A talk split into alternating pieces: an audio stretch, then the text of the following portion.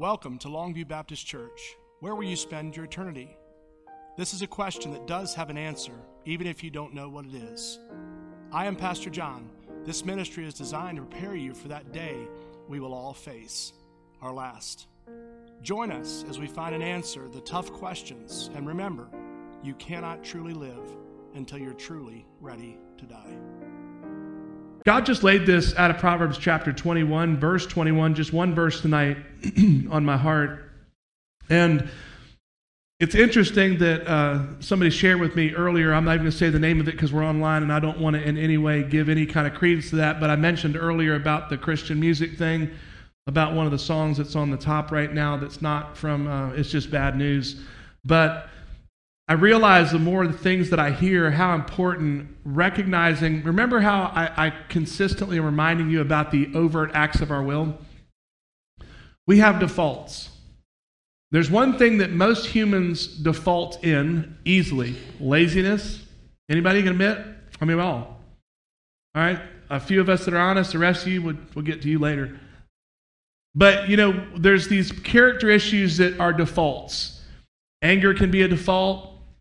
Uh, you can have a tendency to have, you know, you have a tendencies toward alcoholism in your families, these are faults that the enemy wants to bind us in. He wants us to follow the patterns. Remember what we know scripturally the sins of the father are carried on to the third and fourth generations, but the blessings to a thousand. He wants us to carry on those traits. He wants us to carry on those things that are negative, that are not in any way conducive to growth spiritually. He doesn't want us joyful.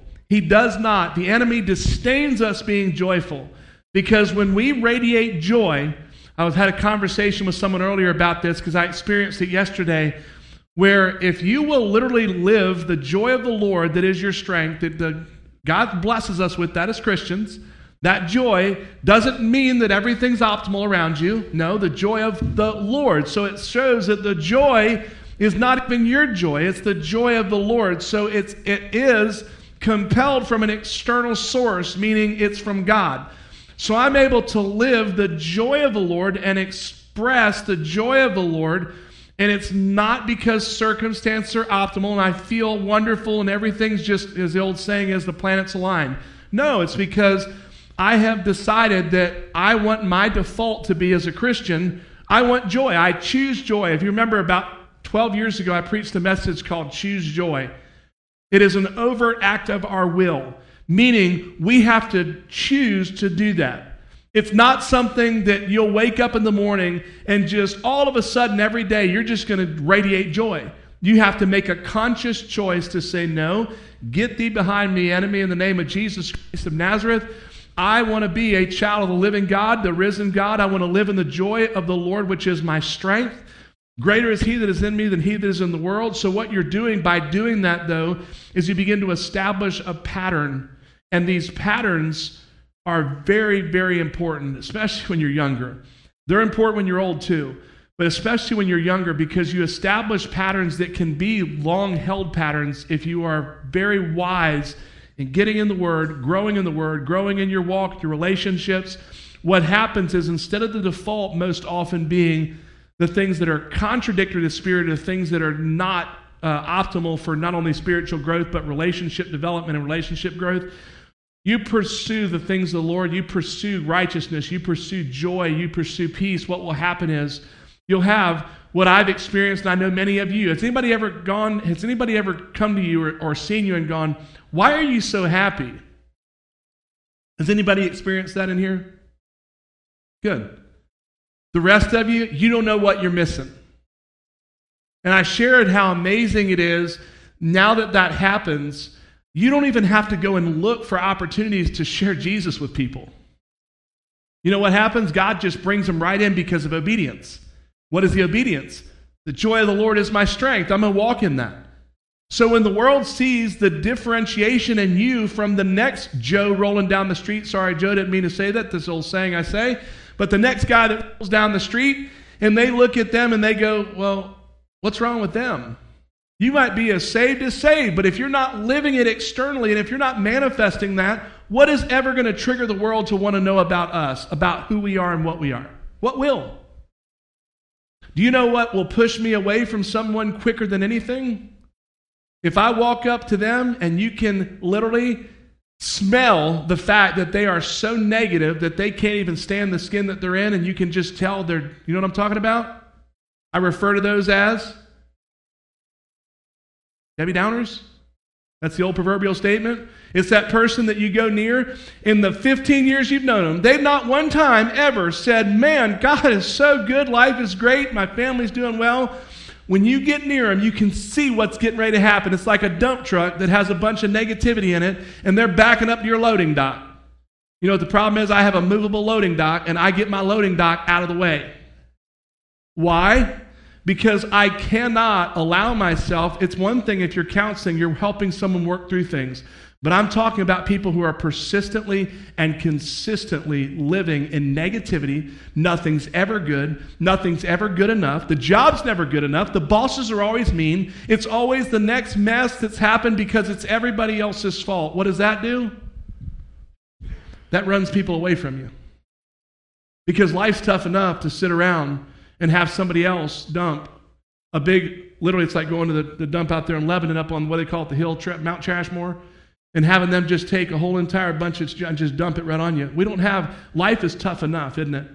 So tonight, what we're going to see is attributes that as followers of Christ we should pursue. What are you pursuing tonight, though? Are you allowing the Spirit of God to take joy and take you uh, captive to joy, making you a captive of joy? Filling you with God's presence, His power, His peace. Why? Because you seek Him with all your heart. Scripture says, when you seek Him with all your heart, I will be found. We know the joy of the Lord is our strength. And what else do we know? In our weakness. 2 Corinthians chapter 12, verses 9 and 10, when Paul's pleading with God to take away that thorn, my grace is sufficient for you. My power is made perfect in weakness. So we look at the scripture, what the scripture points to is a weakness in self and a strength, the only strength that we ever have, being found in the person and work of Christ, yielding ourselves to the Holy Spirit. But if you'll notice, each one of those things that the, the Bible promises us will bring that blessing. Your power is made perfect in weakness. If you reside in weakness, his power rests on you. Amen? That's why what? I boast in my infirmities, my persecutions, weakness. For when I am weak, he is strong, it says.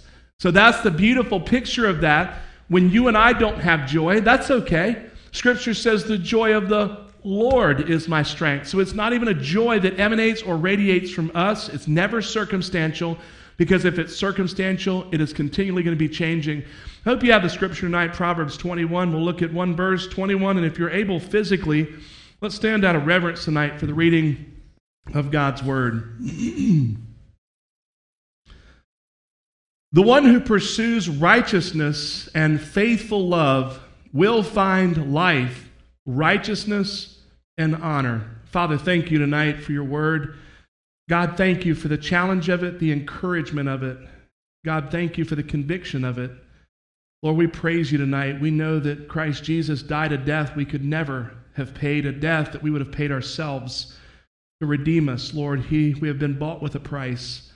God, I pray that tonight you'll continue to conform us into your likeness, make us the men of God and the ladies, the women of God, the children of God, Lord, our children that you have called us, you've created us, and you purpose for us to be.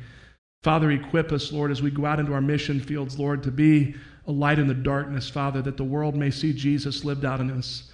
God, we realize that your word is literally day by day, chapter by chapter, verse by verse, word by word being fulfilled. And Lord, we take great comfort in that. God, there is no fear as we watch things seemingly unwind all around us, God, because you alone have your purpose and plan, and it will, as your scripture says, not one word will fail to, to happen, Lord. And we praise you for that, God. May you be lifted up tonight. Speak to hearts. I pray if there's one here that does not know you as Lord and Savior, that they would come to know Christ Jesus as Lord and King tonight. Lord, I pray most of all that you will be alone lifted up and glorified. You deserve it all. We ask this in Jesus' holy, righteous, and precious name we pray. Amen. may be seated. First part of 21 again. The one who pursues righteousness and faithful love. Now, we know what a pursuit is. Josh is out there, but Josh, back when I was a policeman, right? Was a pursuit. You might know what a pursuit is? It's those things you watch on TV because it's exciting, right? And you want to watch somebody wreck. Don't lie. You want to see a wreck. That's why people go to the smash up derbies and everything else. You don't go to NASCAR just to see who wins, you want to see the wrecks. But a pursuit is when something is running and someone's pursuing it. Pursuers, a real pursuer stops at what to achieve catching what it's after? Nothing. So now we go to what scripture tonight in verse 21 again. The one who pursues righteousness. So there is a characteristic that shows there's a separation between two types of people. You've got the one who pursues righteousness and faithful love, and then what are you going to find? Default, what I just mentioned a moment ago. What is default going to do? They're not going to pursue righteousness. They're not going to pursue faithful love. They're going to sit back, not get in the Word, not get in prayer, not be the men of God that we've been commanded to be. You're not going to be the woman of God that God's commanded and called you to be, and you don't be the child of God that you've been called and created to be because you have rejected the call to pursue these. Just, just think about these couple of attributes tonight. Pursuit means that you have to actively engage with an overt act of your will what is not natural to the human propensity or the condition of ourselves, meaning we don't naturally want to do this. There's not anybody who wakes up as a new Christian every day for the next 50 years and says every day, no matter what, man, I cannot wait to read my Bible every single day. That there's not, you're, you're, I mean, what I'm saying by this is there's, there's going to be times in your life where you have to do what I've done, where you think that you're reading upside down German. And those are the mornings that you can try to excuse your behavior and going, Lord, I want to make sure I really absorb it, so I'll wait till later on. Don't ever do that because you won't read. I assure you, don't do it. I don't care if you literally have to hold your Bible right there, if you have to get three pairs of glasses, drink two cups of coffee and splash cold water on your face and run around outside at 15 degrees for about 30 seconds. You read God's word beyond a shadow of a doubt, no matter what happens. You know why? Because what you do then is you are pursuing righteousness.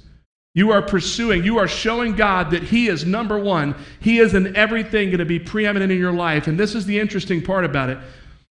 People often think that God has a character issue because why in the world was this insecure God that's jealous? Well, first of all, God made us. He is the uncaused cause that ex nihilo, out of nothing, spoke everything to existence. I don't comprehend that power because it's beyond my scope of comprehension. But I can tell you one thing that tells me that that God is not only all powerful, but he deserves to be number one. God created us for His glory, for His good pleasure. God created us as the manifestation and the outflow of His love.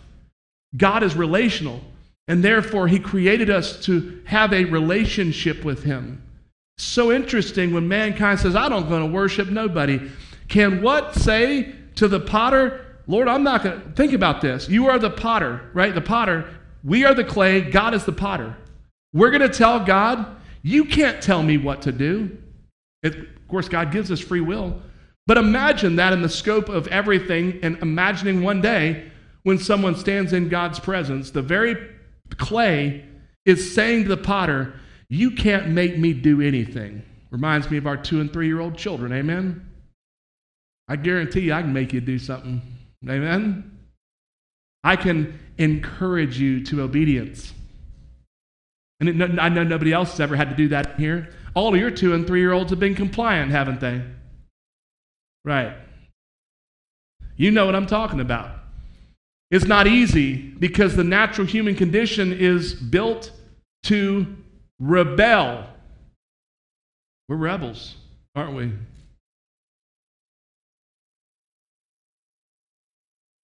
Yes, we're rebels. What does Moses say? God, why did you call me to lead these rebels? We have rebellious spirits in us that naturally want to rebel against everything. You ever wondered why wives want to rebel against husbands? Honestly, I'm not even, I'm not even picking on ladies tonight. Look at the curse in the Garden of Eden. Your desire will be for your husband, and he will rule over you. That's part of the curse. You know this?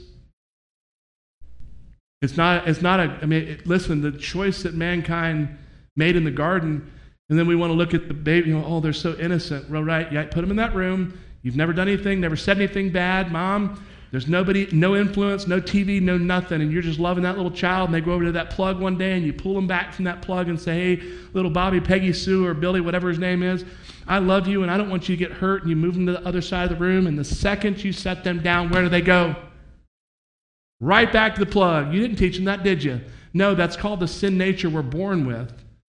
It's, by the way, that's ironic. I've met so many people that aren't believers that when I use that illustration, it shocks them. It shocks them because for the first time in their lives, they recognize that human beings are wired with a desire to rebel in them. And you can see when it resonates with them, and they don't know anything spiritual when I have conversations with people that are like that, but it, you can tell when they're walking away, they're like, whoosh, their minds numbed because it's a reality, it's a truth.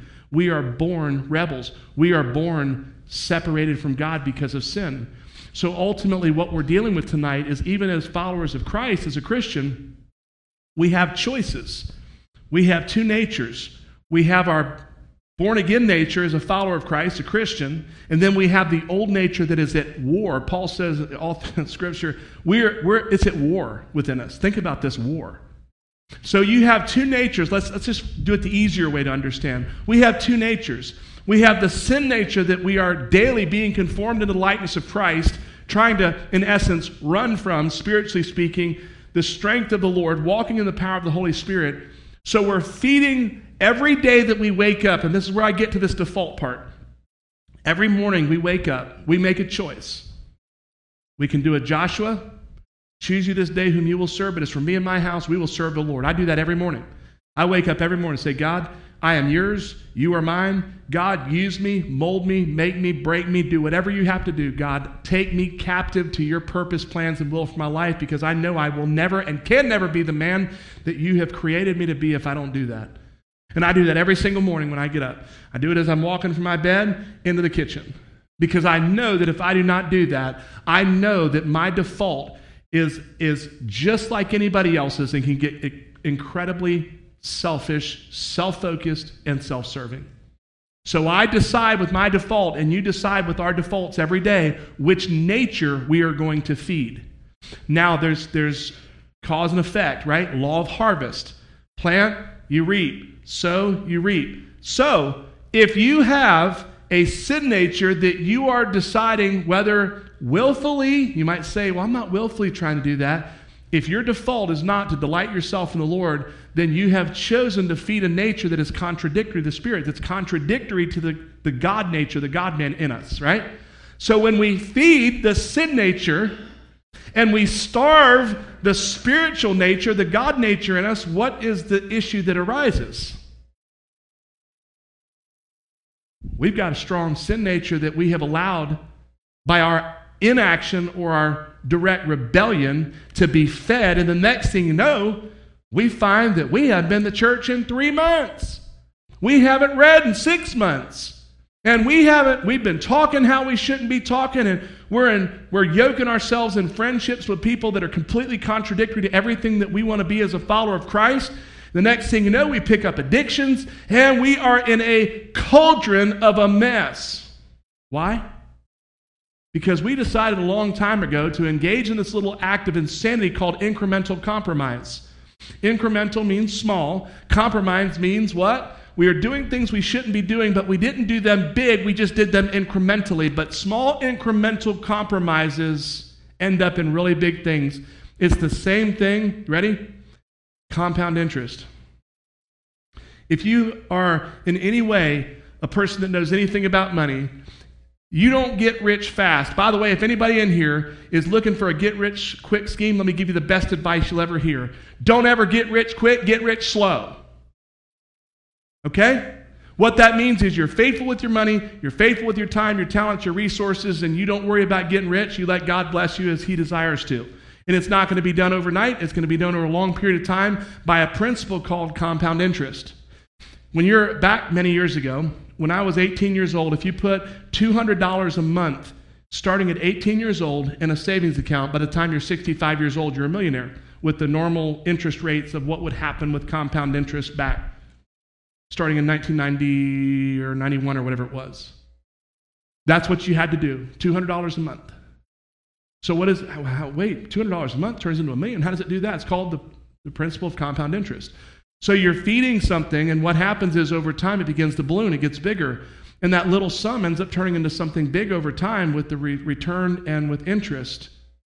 Spiritually, we're talking about the same concept. The same thing we're talking about when I mentioned to you, and I like to give you different ways of understanding it because people are different and learner, learner wise.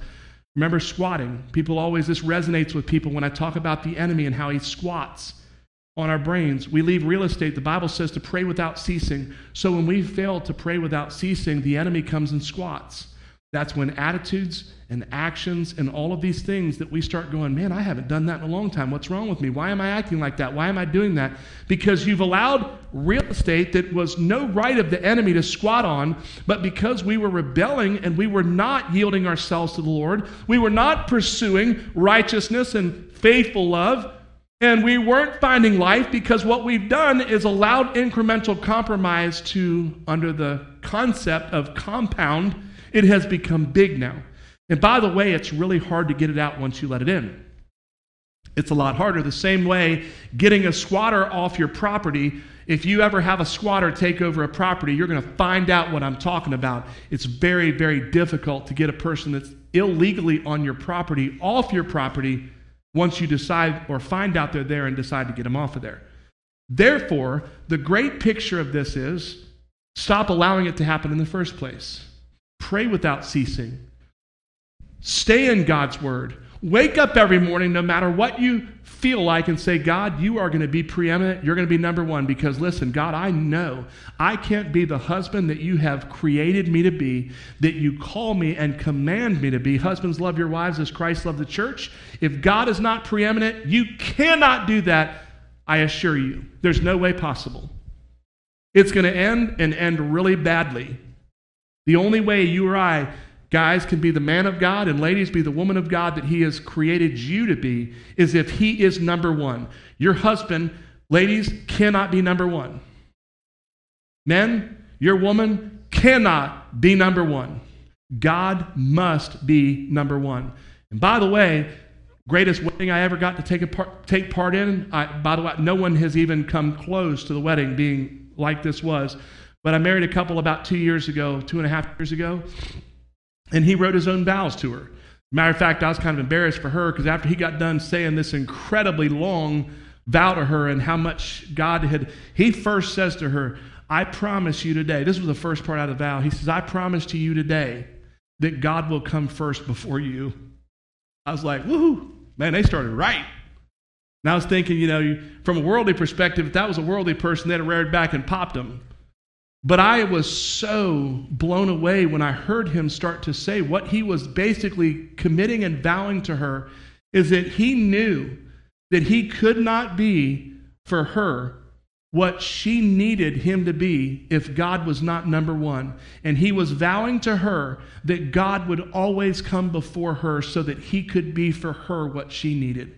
I thought, what an awesome demonstration of Christ. But listen, what a great demonstration of a godly default. Because what he has done is laid the entire structure, starting from day one, with a structure that is guaranteed to be successful. It's a guaranteed thing.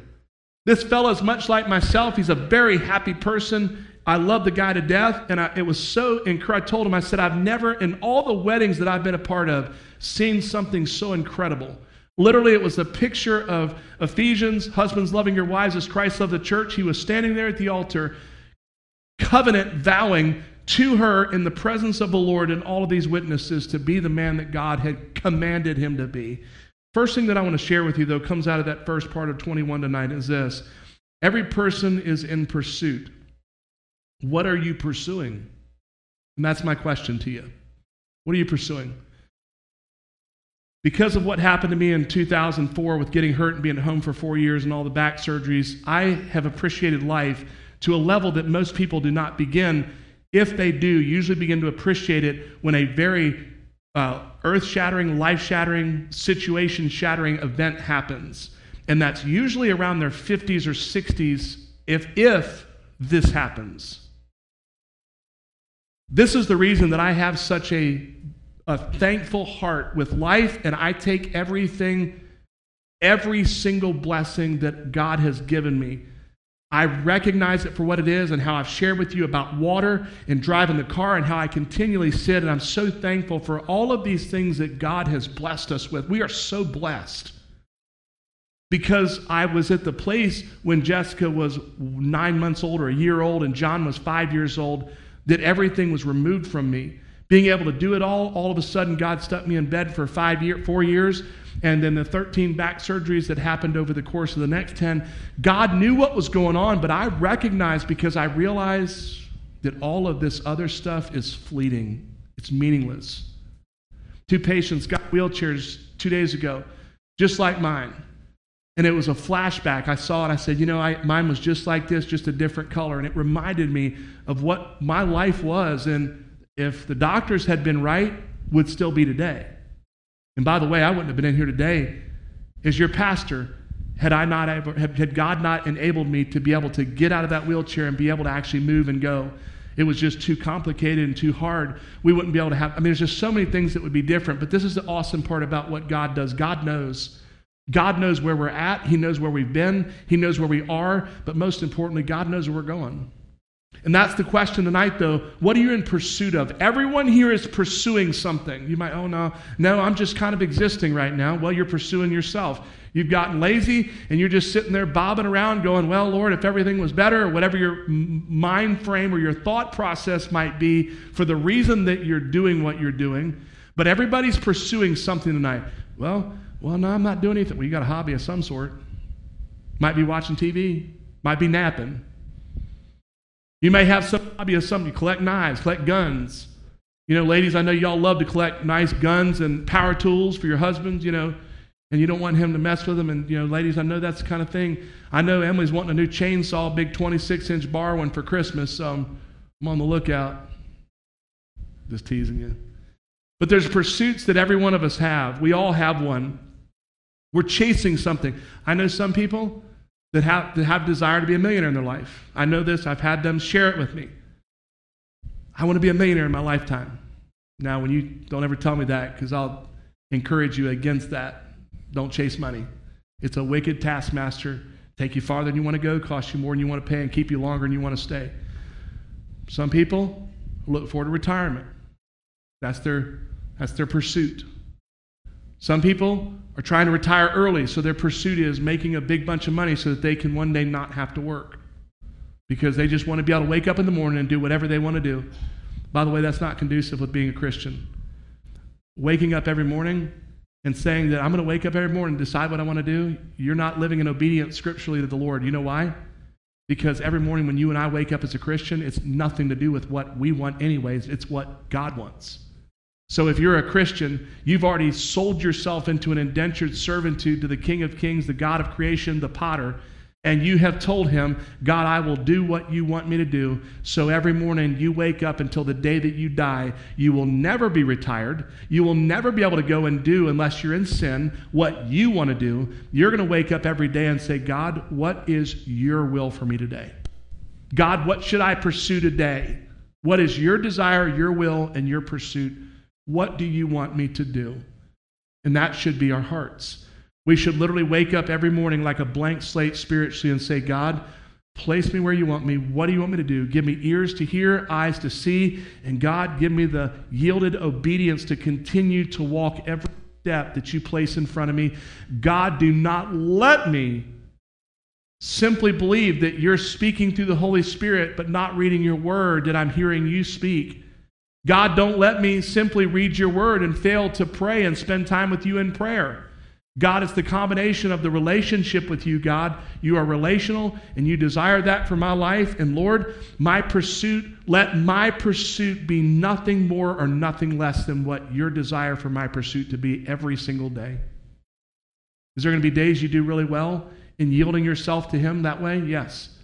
Are there going to be days when you wake up and you feel like a three year old child that doesn't know how to pull their pants up yet, get off the toilet and take off running to your mom?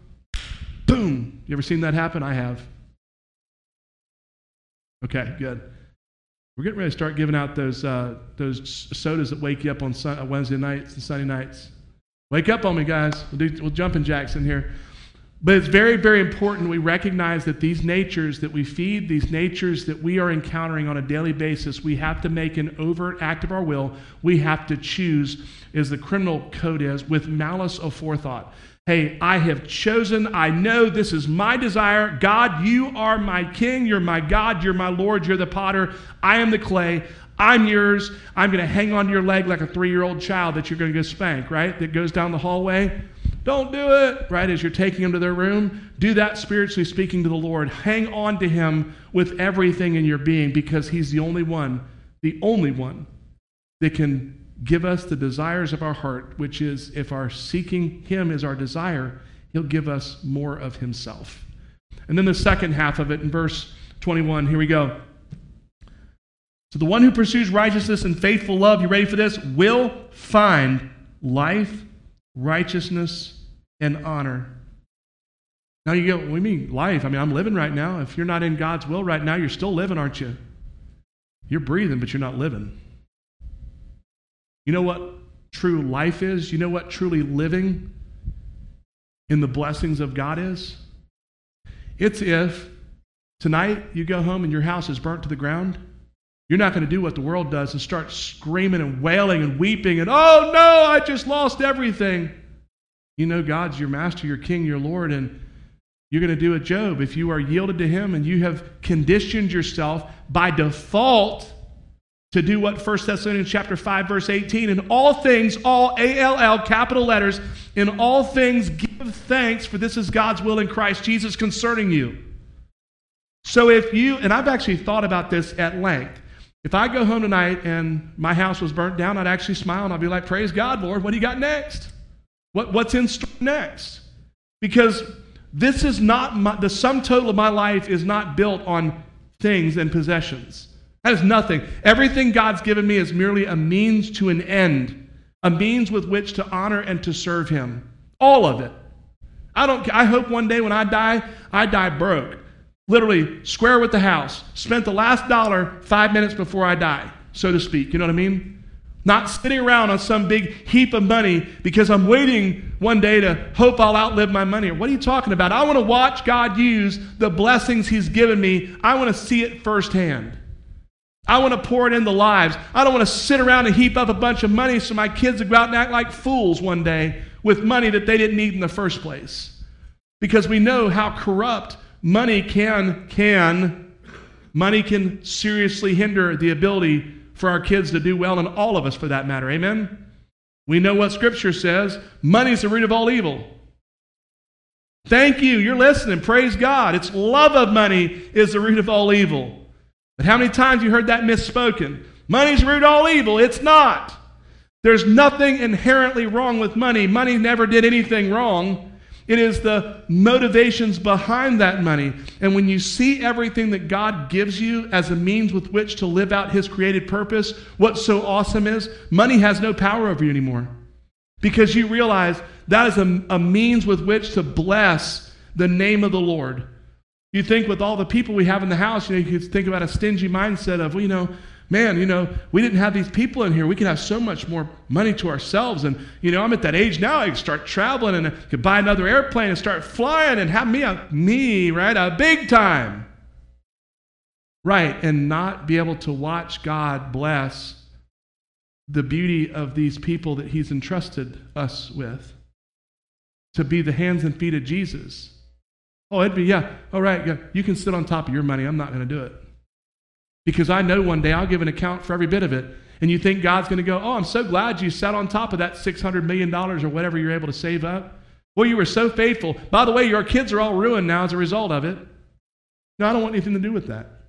I want to sit back and watch God use for His glory everything that He's entrusted me with. And I want to be faithful, to be faithful with everything He does entrust me with. But you know what I most assuredly want to experience? That last part of 21, church. Again, one more time. Faithful love, what do you? Will find life, righteousness, and honor.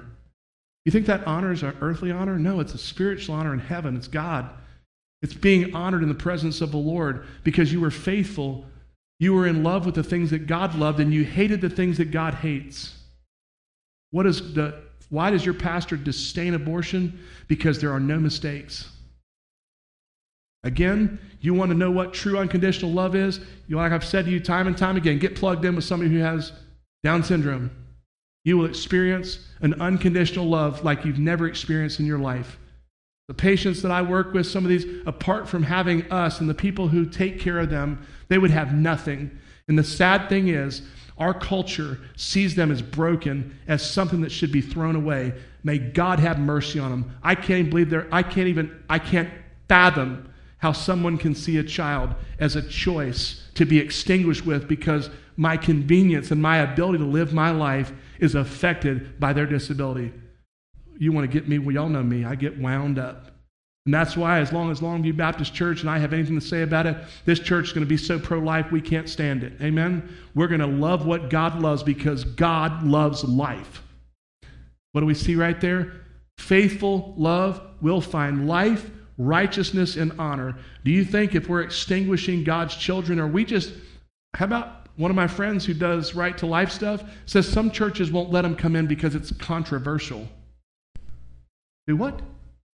Having Tennessee Right to Life Sunday and supporting young women who want to have their children is controversial. Are you crazy? What's wrong with you? I said, I'm glad I wasn't doing your job because I probably'd have the wrong spirit and I'd walk up in the middle of the church on a Sunday morning and say, Y'all got an issue with Tennessee Right to Life? And I'd have a big dialogue and it probably wouldn't be the way to do it. But that's not the way when we support things that God is categorically against. Well, what do you mean God's categorically against it? The Bible says that He knits together every child in the mother's womb. Going to tell me God is not intimately involved in creation of life? So I will assure you, when I support life and this church is steadfast 100% against abortion, and I believe every one of us should take in foster children until there is no need for any more group homes. Every Christian on the planet should take them in, and then guess what would happen? They wouldn't have anywhere they would need them because there'd be so many people that want the children and need those children and would be willing to take those children. But guess what? You dry up the need for it. You dry up the need because there's nobody anymore who's not willing to take in. But as Christians, church, this is our call, this is our responsibility. How do you find life? How do you find that, that last little part right there? Righteousness and honor. You love the things God loves, you disdain the things God disdains. Second, th- the final thing I want to share with you tonight pursue God to find life, righteousness, and honor. Pursue the Lord, pursue God, pursue your Creator, pursue Him. Now, what did we talk about in the beginning about pursuit? Think about that policeman you've watched on that video that in some cases have lost their lives pursuing someone to try to protect the population. That's pursuing. You were so dead set on it that you were going to stop at nothing, including the loss of your life, to protect others. You yourself today, you pursue righteousness like that. You pursue honor like that. You pursue the joy of the Lord. That is something to pursue tonight instead of worldly wealth, relationships with people that are connected, or whatever it might be. That is all fleeting. That is all literally like a mirage that you'll never catch. But if you tonight pursue righteousness and holy, holy living, what's holy living? Living set apart, church. Do you want the world to see Jesus lived out in you? You can talk about it all day long. But if someone looks at you and they see no joy in your life or your heart, you'll never get that person ask you, I promise you. They won't come up and go, Wow, you're so happy. Uh, what's your secret? What are they going to do? You know, you're, you're so between happy and miserable that I can't tell which one it is. Would you share with me why you're like this? No, they won't do that either.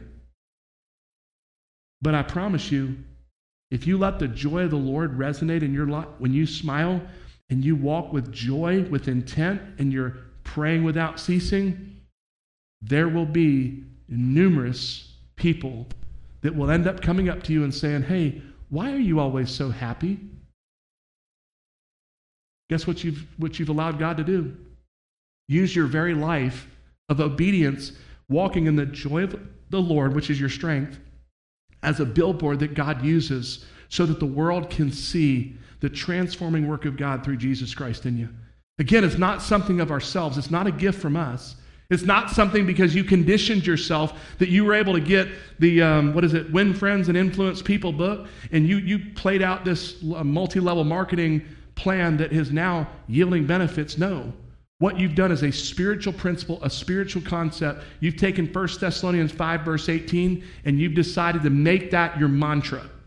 You've decided to do Proverbs 3, 5, and 6 and not just talk it, You've decided to trust in the Lord with all of your heart and lean not into your own understanding. In all your ways, acknowledge Him. And what? He will direct your paths. And as some of those versions say, He will make your paths straight. Do you got an answer? The question that needs answered? I promise you, if you'll delight yourself in the Lord, He will answer that question. Does it, will it happen right now? Will it happen before Monday? I don't know. God's timing, it says His ways are not my ways, His thoughts are not our thoughts. His ways are higher than our ways, and His thoughts higher than our thoughts. But I do know that God's answer will be Ephesians 3:20. And Ephesians 3:20 is one of my favorite verses. Unto him who is able, this is us, to do what? Exceeding abundantly above all that we can ask or think. Here's us. This is our top. We're to, oh God, if you just bring me here, God says, what do you want to be here for? I answer here. So my choice tonight is to say, in your question, as you answer it tonight, ready? The question is, what are you pursuing? So tonight, I ask you this.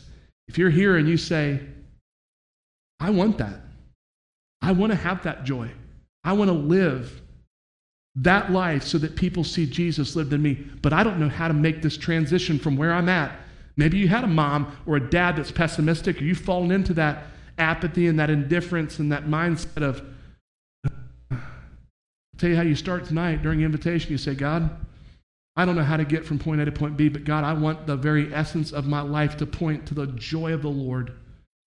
And God, I don't know what it's going to require for you to do it. God, I realize everything you've given me as a gift, and I realize it can all be gone. But God, tonight I want to find life. I want to find righteousness. I want to find honor. But God, I want to find the peace of you that surpasses all understanding.